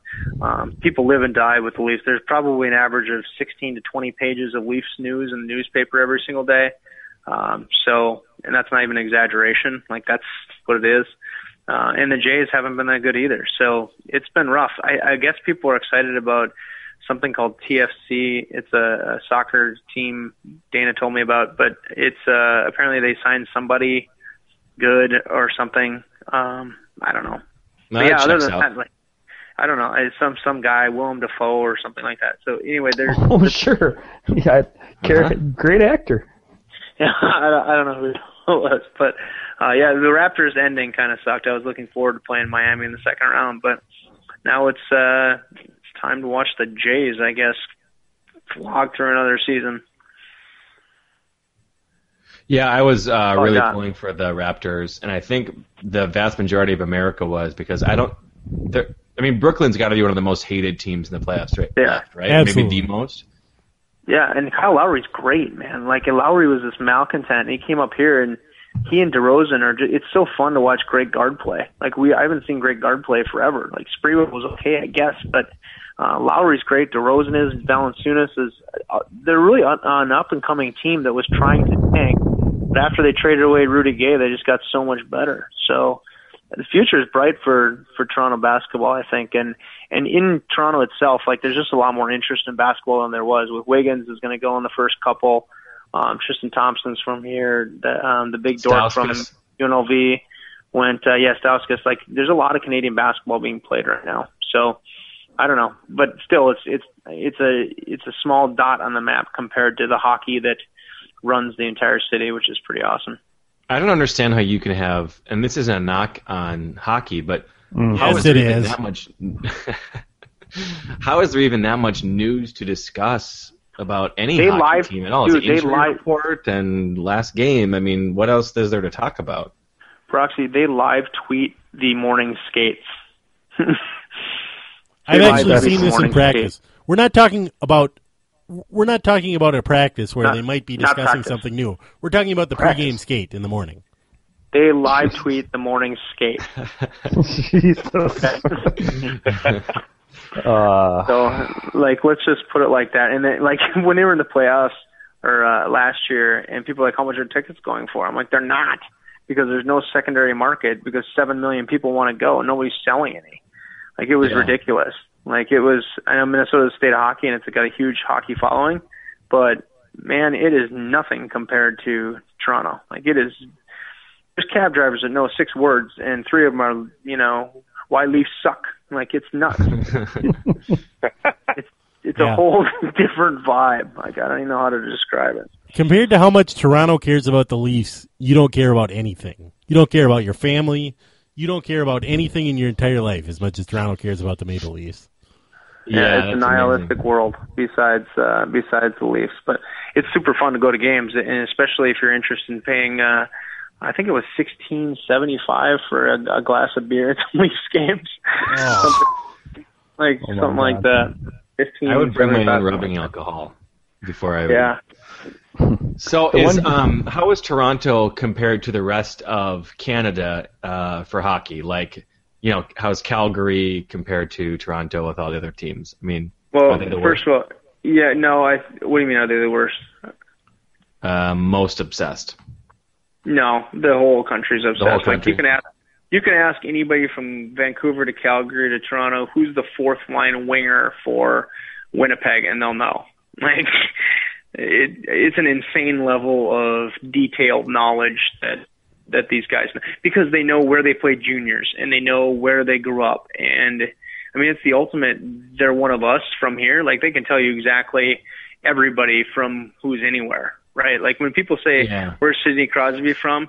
They don't say Canada. They don't say, you know, no, they say Cole Harbour. Like, they say the town he's from. So well, yeah, he's it's from, hard to even he's compare. From Cole Harbour. Scored so do you see that, uh, do you see that changing ever? Or is it just a, it's always going to be like that? Uh, it's super expensive to play, but no, it's it's a national cultural heritage. It's just okay. how things are. And I actually wasn't a huge hockey guy when I came up here. I'm from Stearns County, man. I don't even know how to skate, you know. But um, coming up here, it's just so it's it's everywhere, it, and it's really exciting actually, because like, the whole the whole city is manic about it. So I've yeah, actually really become helped, a big hockey uh, fan. Yeah, yeah, I get it. We got to send Brocky on an exchange program up there. Dude, yeah, man. Like, I've honestly, been exposed it's to awesome. hockey. God damn it! I played it for eleven years. I know, but you don't seem to care yet. It's. It I'm not something. gonna. But I already did care. Like I, I cared, and I went away. I, I you can't get back into it. No, something happened to you in yeah. hockey. Like something in the locker room, or I don't know what happened. It's something in the showers. Something happened. There's a Zamboni accident. I know you don't want to talk about it, but it's there. Just we point point to the teddy bear. Point point on the teddy bear. Something happened. There's no way around this, because it it's a deep hatred that you can you can't just no, one eighty. It's not at all. It's not a hatred. It's a fine sport. It's an okay sport. It's just you're not trying to deflect us away from what happened when you were yep. thirteen.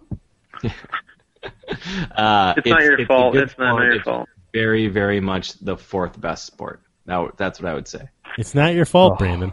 For Christ's sake. Not you too, John. Not you too, fucking Marthaler. This doesn't... I'm not going to talk to you about this. No. No, you shouldn't. It's fine. I feel pretty good about it. Um, I, gave it a, I gave it a real chance. Unlike you, you did not. Boston, by the way. Dude, I played it for my whole life. It was my favorite sport growing up. I just sort of slowly fell out of love with it. Like everything, you guys. I don't buy it. Happens. I don't buy it either. Something happened here. Oh God, you guys are nuts. We're just oh, gonna keep way, digging until you tell us what it is, Brandon. So I'll try to think of something. It's gonna be made up, but um, yeah, I'll try to think of something. But this isn't about me, man. That you know, that's deflecting, but that's okay. You don't have to talk about it now. Maybe not on episode fifty-eight. Maybe not fifty-nine. Maybe not even any before episode one forty. But you'll talk about it someday.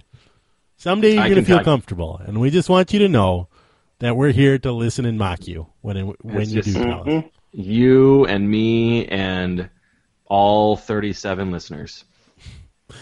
Brandon, please. That's we don't me. have thirty-seven That's listeners. That's way a lot. That's a lot. uh, no. Okay, so um, John, I'm heading back to uh, our uh, our beloved hometown this weekend. What are some of the hot spots I need to hit up? Oh shit, I'm gonna be back. Minnesota. I'm gonna be back there next uh, Saturday too. Not uh, this Saturday. Next, I'm going to Montreal on Saturday. Um, I think. Uh, let's see. What about, I I don't even know. I, don't, I haven't lived there for fucking two years. I think. Uh, I mean, butchering the board is great. You know, I think I'm going to go to the Twins game, I yep. guess. Yeah. I'll go to Nye's probably. That's my favorite. I don't know. I love, Whatever. I love Nye's. Does Nye's have good beer yet? They always used to have shitty beer. What? Okay. I don't know. I don't give just a shit. Okay. I'm just. Yeah. I'm you can get a summit this early. You'll be fine. You okay, can drink yeah. a beer at your own, a good beer at your own house. Can you get a polka band at your own house? Yeah, it's probably, very rare. Probably not. Very, no. Probably not. As far as you know. You making pierogies no. at your own house? Fuck, I doubt it. I doubt you are. You probably don't know. Not. No, you're, you're not. You're not. You don't got a polka band. You're not making pierogies. I'm going to be one block away from Nye's in uh, forty-eight hours, so I could very oh, man, easily swing lucky. Through there. You know what I would do? Oh. Honestly, I would go to I would go to Taco John's for sure. Um, I would load up on tacos. I, I honestly would. I think I'd go to Taco John's. I think I just go to Cub Foods and buy some shredded cheese all the time. Yeah, well, have it your way. You asked me what I would do, so I, I, I'm telling you. Yeah, I'm just trying to get a little taco brag in. You can't fault me for that. Taco brag. Taco brag is funny. That made me giggle. Other than that, I think I um, I just like to, uh, I don't know, it's, it's usually somewhere northeast that people just sort of uh, end up at, and that, that seems to work out. Okay, good. I got that on the docket, so I'll, um, good. I just wanted to make sure I didn't miss any new new staples, new hot spots. Oh, shit, I don't know. I don't live there. I don't know. I heard about, I see this stuff on the Twitter page, but I don't I don't know. I mean, I don't know what coup d'etat is. I have no idea what the fuck that is. Oh, the Twitter. I'll try that. Coup d'etat is the old Cowboy Slims that Dana mourns every day. Oh, that's what that is? Okay. Yeah. Yeah, I don't know. I mean, I'd go to Taco John's, I guess. That's about it. It's a good answer. It's a really and good nice. answer. Taco John's and Nye's. There really aren't enough Taco John's in the metro area. John, I didn't hear that. I said there really aren't enough Taco John's in the metro area. Yeah, there are. Plenty. No, no, no. There's not enough. God, go up to Wade Park. Some uh, combo. Uh, at Burger. That's such a commitment to drive up there. Clarence, what is that Mexican place in Cannon Falls? Right, that, right by the McDonald's there. That's what they call uh, Pizza Hut in Cannon Falls. Yeah. yeah. yeah. That uh, that is uh, hepatitis B O A. oh, I have no idea. Nice you have no idea I've, there's three restaurants in all of Cannon Falls, and you can't tell me the one that's on the highway? He refuses to learn it. I guarantee he I, should know it, and he just put the sign. It's on the opposite side of town. I, I never get down there, and it's a Mexican restaurant. I could not tell you what it... It used to be the old Hardee's. I could tell you that. And then they shut the Hardee's down and put made it into a Mexican restaurant. Interesting development here. We have lost our guest. Our guest, John Sharkman, has gone. We lost him. What'd off. you say? What'd you say, Brandon? I I don't know. I it was... he, said, he said something nice about Sox Center, and that does not make the Melrose boy very happy. I drove that's through Sox Center, and I went yep. to a gas station, and it was kind of decent. Yeah, that's know, bad that country seems... out there. I mean, that's, yeah. You, you stay out of, yeah, don't, it's not good. Sox Center's a nice town. My grandma lives there. Great town. Well, yeah, she's wrong and you're wrong. You shut up. You shut up, Stu. Well, oh, oh, yeah, okay, whatever. You're making, like, you know, wedding invitations while you're doing the podcast right now. You leave me out of this. Yeah. You leave my grandma out of this. That was quite a non-denial denial. Yeah, that was a very harsh non-denial. How many have you done? Like about fifty, seventy-five? Tonight or overall? Just overall, I would put the number somewhere north of one million. Okay. Yikes. Ugh, man, yeah, that's brutal. It's not fun. I don't. I don't uh, want to do that again. I'm just not interested in doing that again. Yeah, I'm not interested in getting married again after this because there'll be invitations involved, yeah, among other it's, reasons. It's brutal. It could make sense in other in other areas, yeah, but that part is the one thing to keep you keep you together forever. Divorce is not an option only because of the invitations. Yeah, yeah, that's true love. That's you still recording? Are we still uh, recording this? We no, are. No, no, we no, we, we are in fact what? recording this. Oh Jesus! Okay. Just in case, John comes back. Okay, well, should we um, should we wrap it up? All right, let's wrap it up. Uh, we lost our guest a couple minutes ago, and then we started talking about wedding invitations, so that's a pretty good sign that we should just quit talking. Uh, our thanks to John Sharkman for being our guest. You can follow him on Twitter at John Sharkman. Uh, he did not say his own real name in this podcast, so unfortunately I don't get to bleep it out, which I enjoyed the last couple of times, and I think it's a shame. So maybe I'll beep something out that Clarence is about to say just for the heck of it. Uh, fuck the Dutch. Man, you say that every week. Never mind, that's staying in for sure. Yeah. Um, Take that, uh, Van Sluten. John Sharkman was a mensch, as usual. He is all of our spirit animal. Yes, he is. Yeah. We, we enjoy him very much and wish him well am, in his adventure in Toronto. I am upset and appalled at his anti-Ted Bridgewater propaganda, which I think is absolute bullshit. Um, and I think the rest of us are um, are going to try to let it slide. I'm still on the old Teddy B bandwagon. Exploding nuts to you. Otherwise. Broxy exploding. I am also on Teddy the Teddy B Bridge exploding nuts. Broxy. And the Marth Heller. Double nuts. Oh, yeah. Oh, yeah. Oh, love it. Fuck. And they're going to pass on him. And I'm going to just go. I don't know. I don't know what I'm going to do. I got to think about it. That's the problem, man. When are you going to... When are you going to... Okay, so you don't freak out when they don't draft him, but you, you do can't. freak out when someone else drafts him. That's it. I think that's the trigger. It's when the so there, other... Is there any yep. other... Um, what are the consolation... Okay, let's say they don't draft Bridgewater. Your plan all along was uh, burn Mankato to the ground.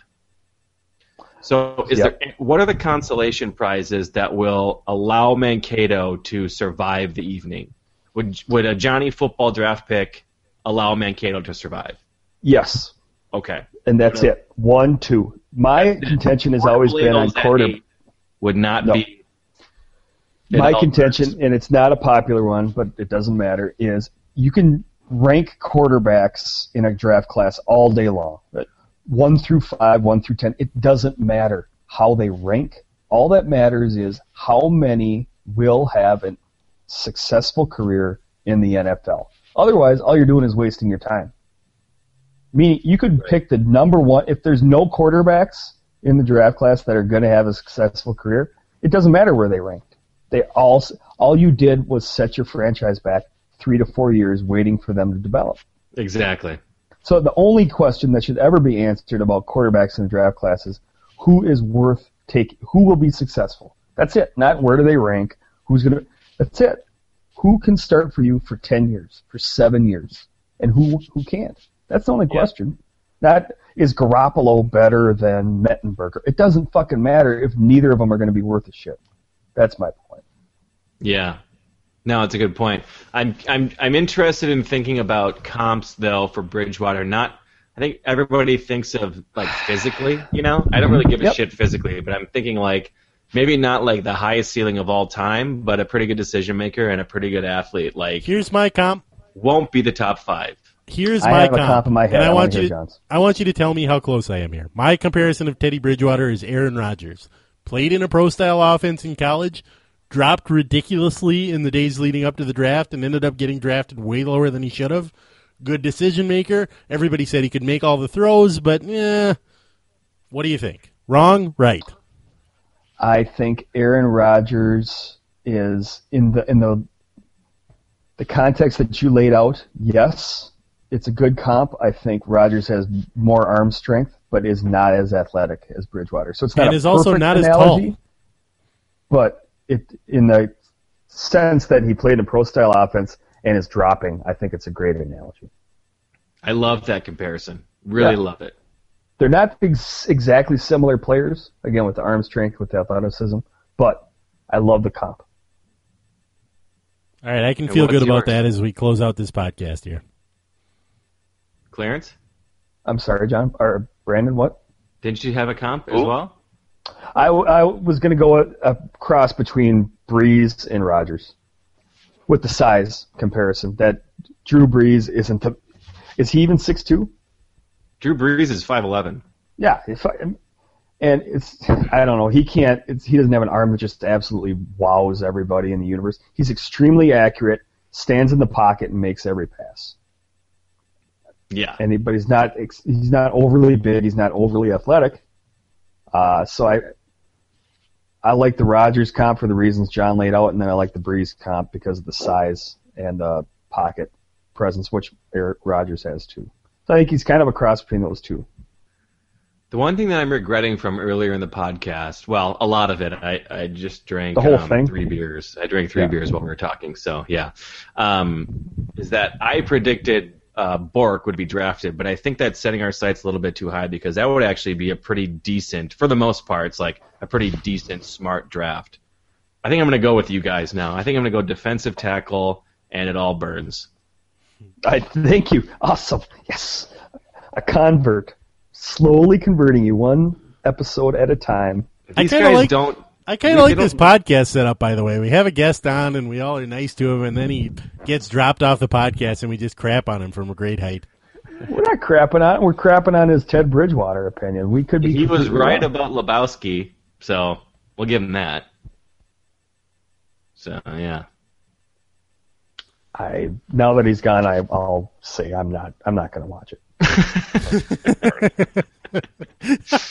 yeah, yeah, I figured. Ah, it's, classic. You can't recreate it now. Yeah, I mean, you should for sure watch it like a number of times, but it is going to take you. I mean, you get it the first time, but you like it the most like the twelfth time. You know what I'm saying? It's a lot of commitment for a father of seventeen kids. I do, well, the problem is like, so I've got like an episode of New Girl. It's twenty-two minutes. That's how long it takes. And I've got it sitting here on the D V R for like seven weeks. It's just twenty-two minutes. No, because I'm going to sit down and watch The Twins. I'm going to watch Wild or something. If I have right. two hours of time, it's going to be a game, not a movie. This doesn't happen very much. So yeah, it's tough. Is, yep.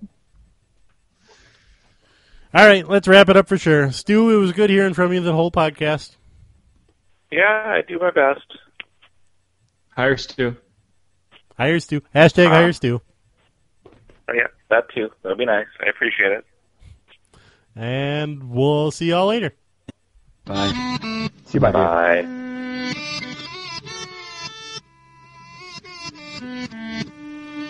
Yeah, yeah, oh yeah, what condition my condition was in. I woke up this morning with the sun down. Shining in. I found my mind in a brown paper bag, but then I tripped on a cloud and fell eight miles high. I tore my mind on a jagged sky.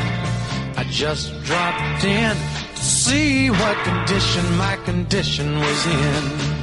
Yeah, yeah. Oh yeah, what condition my condition was in.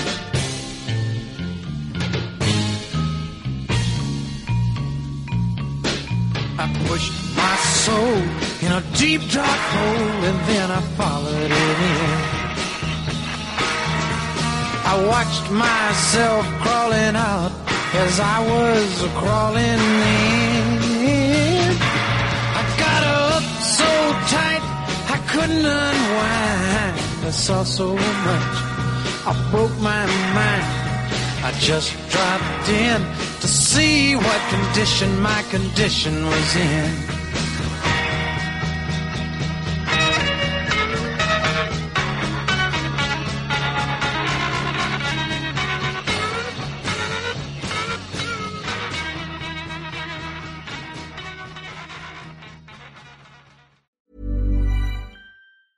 Planning for your next trip? Elevate your travel style with Quince. Quince has all the jet-setting essentials you'll want for your next getaway, like European linen, premium luggage options, buttery soft Italian leather bags, and so much more. And it's all priced at fifty to eighty percent less than similar brands. Plus, Quince only works with factories that use safe and ethical manufacturing practices. Pack your bags with high-quality essentials you'll be wearing for vacations to come with Quince. Go to quince dot com slash pack for free shipping and three sixty-five day returns.